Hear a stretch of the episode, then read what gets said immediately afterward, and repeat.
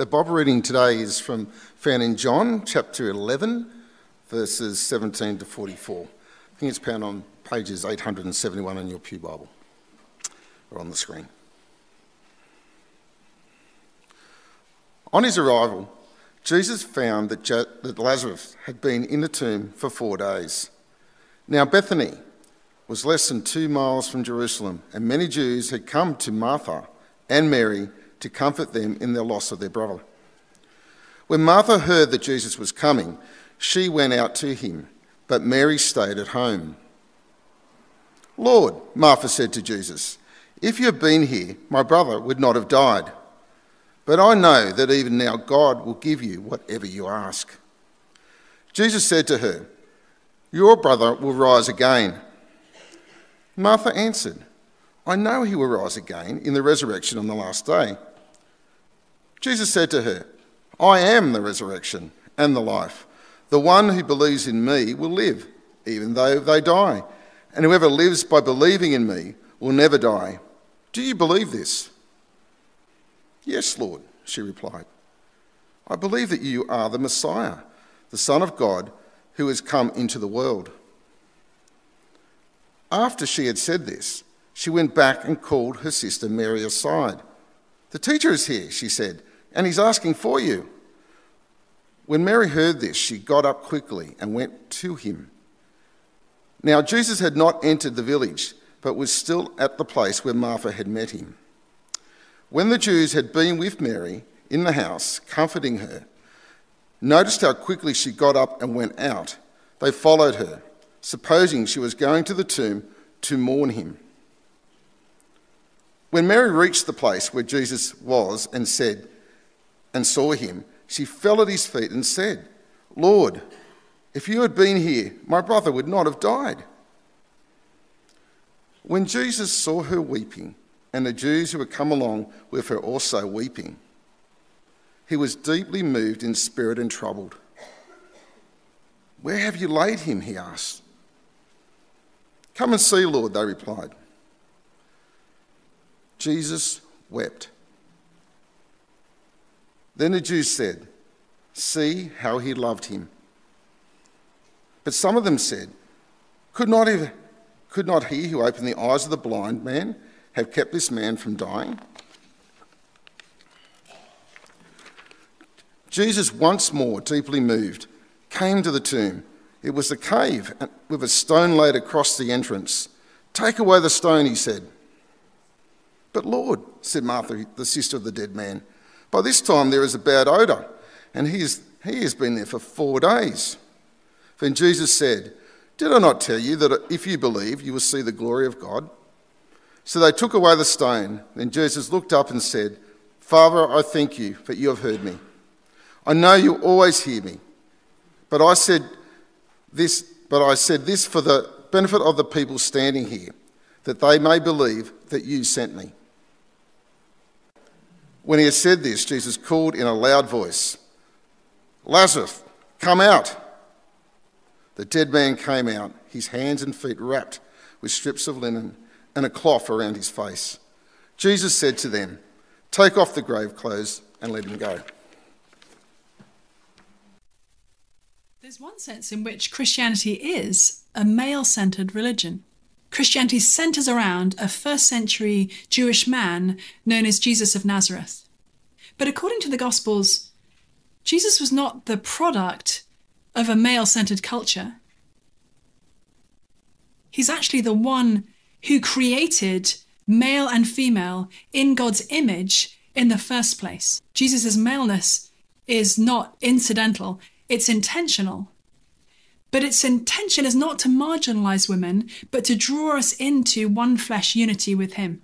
When Genesis describes the first man and woman being brought together in marriage, it says that they are made one flesh. And in the New Testament, we discover that this one flesh unity is designed to picture Jesus' relationship with his church, his bride. You see, Christianity is not centered on male status, it's centered on the sacrifice of one man whose sacrificial love has been drawing women to him ever since. As we read the Gospels, we'll discover that many of Jesus' first followers were women. And by the second century, Christianity was being mocked as a religion of women. Today, if we look around the world, we'll find that women are more likely to identify as Christians than men and are more likely to engage in Christian practices like going to church and praying and reading their Bibles. Christianity is centered on one Jewish man. But women of every tribe and tongue and nation have been centering their lives on Jesus ever since his death and resurrection. In fact, like one of his first followers, Martha, we believe he is our resurrection and our life.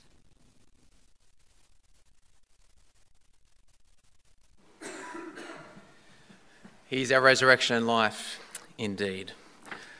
Well, friends, we are going to look at uh, God's word this morning. Uh, hopefully, that video uh, was helpful. It's not the one that Andrew and I thought were going to be played. We actually thought a different one was going to be played. But that one was helpful nonetheless and did get to Martha. So, praise the Lord. But, friends, as we come before God's word, um, we always want to come before and see who Jesus is. Uh, we want to know what it means to love Him as our Lord and our Savior. And we, our hope today, as, as we come, is that we get a deeper and a richer picture of who Jesus is and then what it means to, to follow Him as His disciple. And whether you've been doing that for 50 years or you're here this morning as someone who's investigating Jesus, uh, that is our prayer. So I'm going to pray and then we're going to open up God's Word together. Our good and our gracious God, uh, we thank you for your Word. And we thank you for your Word became flesh in the Lord Jesus. This morning, uh, as we open the scriptures, as we look at some of the women in the Gospels, how they saw Jesus, may we see Jesus afresh ourselves and know what it means to follow you.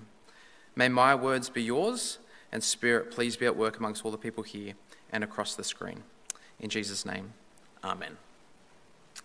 So, friends, we are in this series, Jesus Through the Eyes of Women, and the theme that we're looking at this morning is discipleship. Uh, if you're tracking through the book, we're in chapter 3.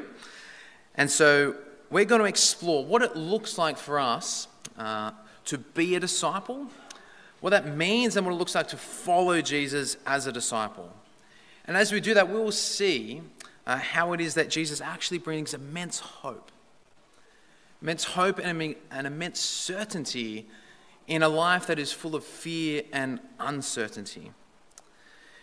And then, as a result of that, we'll see him as Lord and Savior and we'll follow him and we'll follow him sacrificially and in a way that actually will be costly, but that brings life. Now, to explore this theme of discipleship, uh, if you've read the book, you'd be familiar that Rebecca talks about uh, two groups of women. She talks about Mary and Martha, who stay in their hometown of Bethany, and some itinerant disciples of Jesus who are women uh, who follow him uh, that we read about in the Gospel of Luke. We're going to start in our Bible reading uh, looking at uh, Mary and Martha, and then we'll head over to the Gospel of Luke. So, as we begin here, looking at Mary and Martha, uh, as we look at these sisters, what we see is, the, in a sense, the beginnings of discipleship, or, or what we center ourselves on as disciples of Jesus. We see that they hear, believe, and see Jesus as their Savior. Now, in the bit before uh, Greg read. Yes, he is my Uncle Greg for those that joined the dots from before. This, the resemblance is uncanny, isn't it? It's beautiful. Um, but in, in the, the gospel here, um, we read about these sisters who have a deep need. Their brother Lazarus is sick, but more than sick, he, he is dying. And so they're in deep need of a Savior. They need their Savior and their Lord Jesus. Now, as we read the story, it seems like the original readers of John knew uh, who Mary and Martha were very well. Now, we don't so much. We hear about them in a bit of the Gospel of Luke, but we hear something very particular about them here. Uh, in verse 5, it says, Now Jesus loved Martha and his sister and Lazarus. Jesus loves these women and he loves Lazarus. Uh, this is not a romantic kind of love, this is a deep, intimate friendship. Uh, one that is transcending time, it seems. Uh, Jesus' love for Mary and Martha is deep, and they love him in return. but they are also his disciples. So for Mary and Martha, Jesus is a friend, but he is more than a friend, he is their Lord. And so when Lazarus is sick, they know they have nowhere left to turn but to turn toward Jesus. And in their grief, in their anguish, in their pain, and in hope, they call out. And if you have a look at verse 3, they basically say, Get Jesus quick. Tell him, Lord, the one you love is sick. Like, in other words, Jesus, your best mate in a way, is sick. You love us, Jesus. Please come. Please save us. We know you can. Please come. And then we hear what I think is some very surprising words in verses 4 to 6. When Jesus heard this, he said, This sickness will not end in death. Notice for God's glory, so that God's Son may be glorified through it. Now, that verse again. Now, Jesus loved Martha and his sister and Lazarus. So, when he heard Lazarus was sick, he stayed where he was for two more days. That's a bit shocking, isn't it? Did you hear that connection between Jesus loves Martha and Mary and chose not to come? His love for Martha and Mary meant that he stayed, that he didn't come. His love for them means he's going to allow Lazarus to die. Now, that might sound callous. That, that sounds a little bit like Jesus has some sort of uh, shallow love. But I love the way that one commentator, Klink, put it. He said this God's ability to use the sickness and death of Lazarus must not be understood must be understood as fitting perfectly and purposely with his love for Lazarus and his family, Martha and Mary. Even the delay of Jesus recorded in verse 6 is not to be viewed as, as a dispassionate response, but must be understood in light of the love of God. Now, that's nice theological words, but I don't imagine that's what Martha and Mary felt, right? Jesus' delay, that's not what they wanted. That's not what they were expecting, what they were hoping for. They would have liked Jesus to display his love a bit differently. But the delay is not a lack of love. The delay can only mean there's a greater love that's on the horizon for them. And then, as the story continues into verses 14 and 15, Jesus reveals part of the reason why uh, that he has chosen not to come at that point. He says to his 12 disciples, Lazarus is dead, and for your sake I'm glad that I was not there so that you may believe. So let us go to him. Jesus' love for Mary and for Martha means that he wants to give a greater revelation and experience of who Jesus is to them. And he wants to show them that he is sent from God and for them to witness the glory of God, even if that is to be through suffering. So, Mary and Martha uh, is calling for Jesus can be very similar to how we call out to God. How we call out to God in prayer, hoping, asking, praying, longing for Jesus to act in some way, shape, or form. And if you've been a Christian for any length of time, I'm sure you've experienced a delay or experienced a no in some way, shape, or form. But when we experience those things, it is never for a lack of love, it is never for a lack of care. It is never betrayal. This passage urges us to know and look for the love of God and the purpose of God, even through some horrific, horrible things. Our natural inclination is probably going to be to push away, to, to turn away from God in those dark times. But we see in Mary and Martha, they turn to Jesus in the dark times. Uh, God's love is not absent, His purposes are never defeated, and we can trust God's sovereignty, timing, and decision precisely because he loves us, even in the depths and the darkness of suffering. But as the days pass, we now meet Martha in person. Martha, she's sent for Jesus. She's been waiting for him, longing for him, and she now hears of his arrival. And we get to verse 20. When Martha heard Jesus was coming, she went out to meet him, but Mary stayed at home.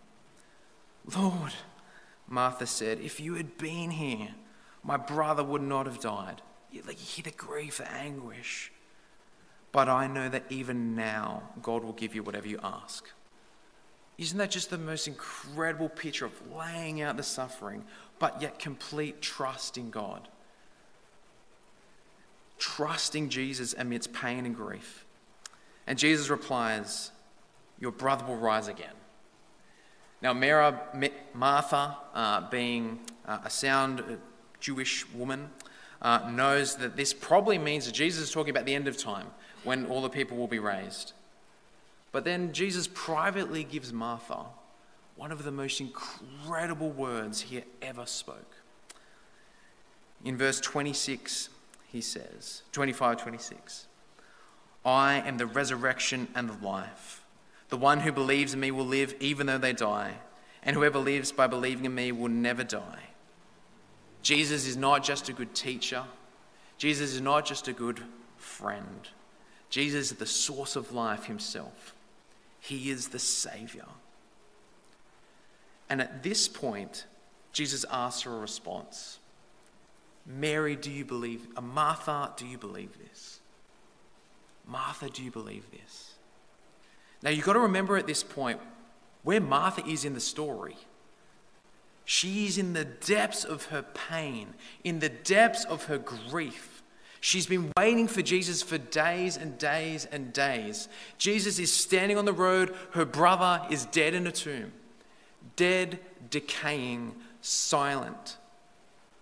And Jesus asks, tells her, I'm the resurrection and the life. Martha, do you believe this?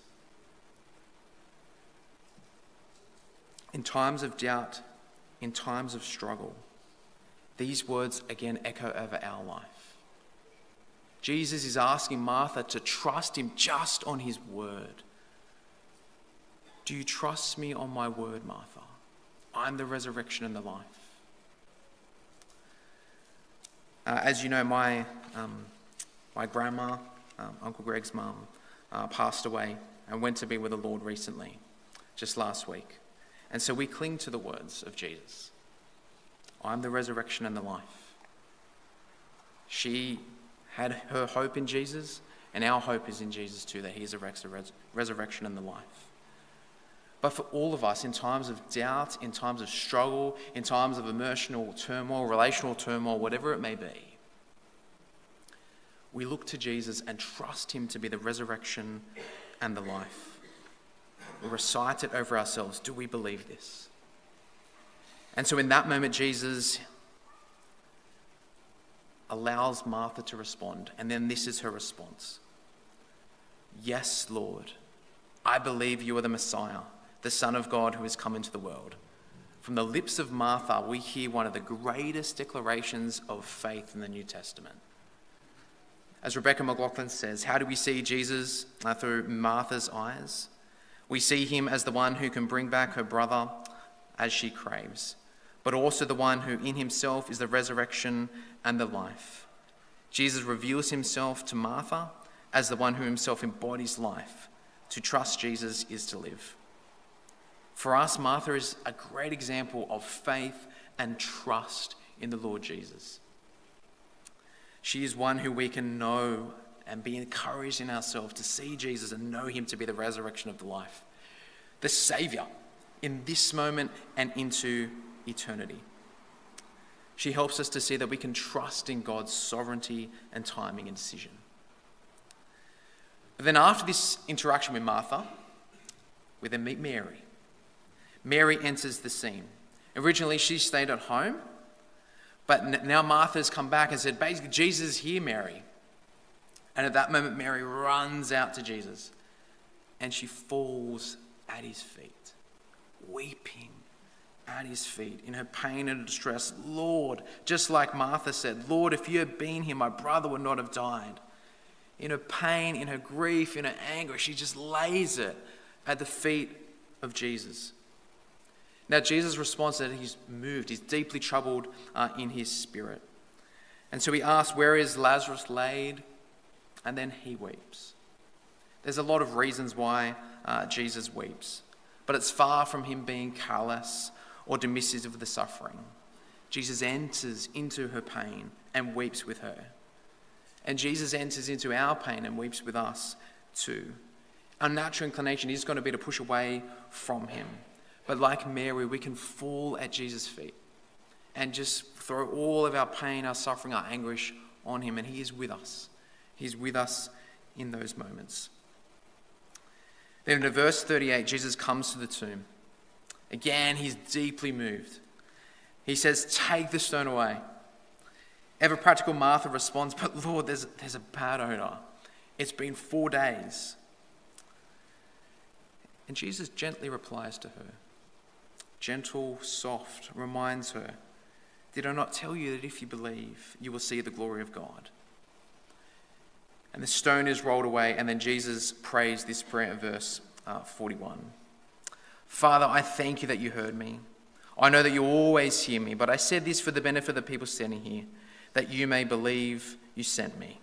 Then, with a loud voice, Lazarus, come out. And then, in this grand, amazing moment, Lazarus, like a mummy out of Indiana Jones, comes out of the tomb alive. At the word of Jesus, life is given to him. Jesus' words bring life. Just his word. It's an incredible moment.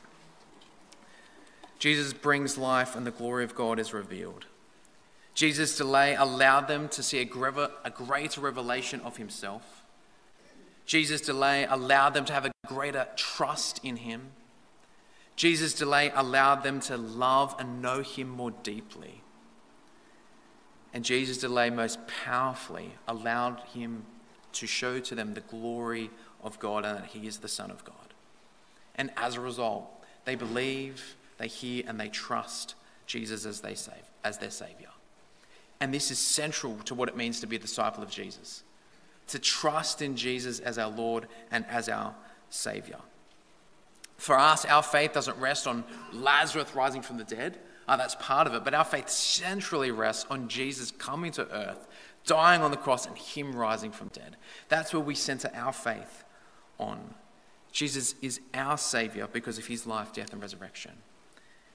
And in our life and our instinct is going to be to make our Savior something else. We may not consciously say that, but we put our hope, we put our trust, we seek things to satisfy us, things, seek things to save us in some way, shape, or form that is not Jesus whether it be on money or success, whether it be we try to medicate ourselves on scrolling or on uh, trying to find our true self, we distract ourselves, the next holiday, in some other person, whatever it may be. In becoming disciples of Jesus, Jesus is our Savior. He's the only Savior who can actually, truly, completely, fully save. And that is what it means for us to be a disciple of Jesus like what we see in Mary and Martha. We declare our need for Him and we believe in Him as our Saviour. But disciples don't remain there. We believe in Jesus as our Saviour, but then we respond sacrificially in following Jesus as Lord. And we actually see that beautifully illustrated, shown in the life of Mary and then the female itinerant disciples that we'll look to in a moment. But to remain in John, if you flick towards uh, chapter 12, we see Mary's extravagant display of devotion and sacrifice and worship of Jesus. There's a dinner that's held. Mary, Martha, and Lazarus are there. And then we read this in chapter 12, verse 3. Then Mary took a pint of pure nard, an expensive perfume. She poured it on Jesus' feet and wiped it with her hair and the house was filled with the fragrance of the perfume. But one of the disciples, Judas Iscariot, who was later to betray him, objected. Why wasn't this perfume sold and the money given to the poor? It's worth a year's wages. But he didn't say this because he cared about the poor, but because he was a thief. As keeper of the money bag, he used to keep it for himself. He used to help himself uh, to whatever was put in it. Mary's lavish devotion of Jesus means she lays out, she pours a year's worth of wages in this perfume over Jesus' feet. This is unqualified, lavish, extravagant devotion, extravagant worship of the Lord Jesus. And it's immediately contrasted with Judas. Judas, the one who is seeking to steal. Mary pours it all out on Jesus in worship, while Judas is seeking to steal wants it for himself. And what's Jesus' response uh, as Judas gets all upset, talking Mary down? Jesus says, Leave her alone. It is intended that she should save this perfume for the day of my burial. Jesus' response is to defend Mary, to uphold her sacrifice. And in this moment, how do we see Jesus through the eyes of Mary of Bethany? We see him as the one who merits all extravagant love. We see him as the one to whom nothing can be wasted. We see him as the one who defends her from critique. Now, this passage is a sermon in and on itself. But as we think about this theme of discipleship, Mary prompts us to ask in what ways, what ways can we extravagantly show love to Jesus? What does it look like for us to extravagantly uh, show Him love, devotion, and affection? Uh, do we hold back or we're we giving it all? Sacrifice or be stingy? And I don't like preparing these parts of messages because these are the ones that hit me the most. Being sacrificial or to be stingy. In the actions of Martha, uh, of Mary of Bethany, we see that Jesus is the one who is worthy of all devotion, the worthy of all um, sacrifice, because he is Lord. But Mary is not the only one who sacrifices for Jesus. And this brings us to the three itinerant disciples, the three female disciples we mentioned, we hear about in Luke's gospel. And if you want, you can flick open, uh, flick over to Luke chapter eight. Oh, I'll read it for us. Jesus traveled. This is at, from verse one. Jesus traveled about from one town to another, proclaiming the good news of the kingdom of God, and the twelve were with him, and also were some women who were cured of evil spirits and diseases Mary called Magdalene, from whom seven demons had come out, Joanna, the wife of Chuza, the manager of Herod's household, Susanna, and many others. These women were helping to support them out of their own means. These three women, we'll have a look, we'll start with Mary Magdalene. By far the most famous, uh, for some good reasons some, and historically poor ones, but nevertheless the most famous. Now, we don't know if she was single, if she, if she was married. We don't know if she had children or not. We don't know anything of her past sexual history. That comes about centuries later. All Luke says is that seven demons were cast out of her. In other words, she was a despised, rejected social outcast, similar but in a different way to the woman at the well from last week, on the outskirts of society and in no control of herself. She is in desperate need. She's an outcast. But Jesus has transformed her life. We don't know the occasion, but we know the result. Jesus has come in, he's redeemed her, freed her from the demons that were within her. And she's wholeheartedly followed. Someone who was rejected and internally imprisoned is now brought into the community of Jesus, brought into his family, become a child of God. And so, as Rebecca McLaughlin says, how do we see Jesus through Mary Magdalene's eyes? We see Jesus as one who has utterly transformed her life. Mary has gone from a playground of demons to a key player in the community of Jesus and his mission in the world. That's the kind of transformation that Jesus can do. So, no matter who you are, no matter what you've done, no matter what has happened, happening to you, Jesus can transform your life. That's his promise. That is who he is. So come to Jesus. He can transform your life, and like Mary, go and follow him. And this brings us to the second woman who we're introduced to as Joanna. Now, Joanna, we're told, is the wife of Chuza, who is the manager of Herod's household. Now, the line of Herods uh, is not a positive group of people. They're not friends of Jews. Uh, they're certainly not a friend of Jesus. They're allies of the Romans and they rule over the Galilean area. Now, for the first readers of Luke's gospel, that would send a shudder down their spine. Herod is the one who imprisoned and then beheaded John the Baptist. We hear about in Luke chapter 13 that he wants to kill Jesus. And yet, here is Joanna. Joanna, who is the wife of essentially the chief of staff of Herod. So for her to be there with Jesus, traveling around, is a massive sacrifice on her part. She'd be privy to all the comforts and joys of living the high life amongst that, that household.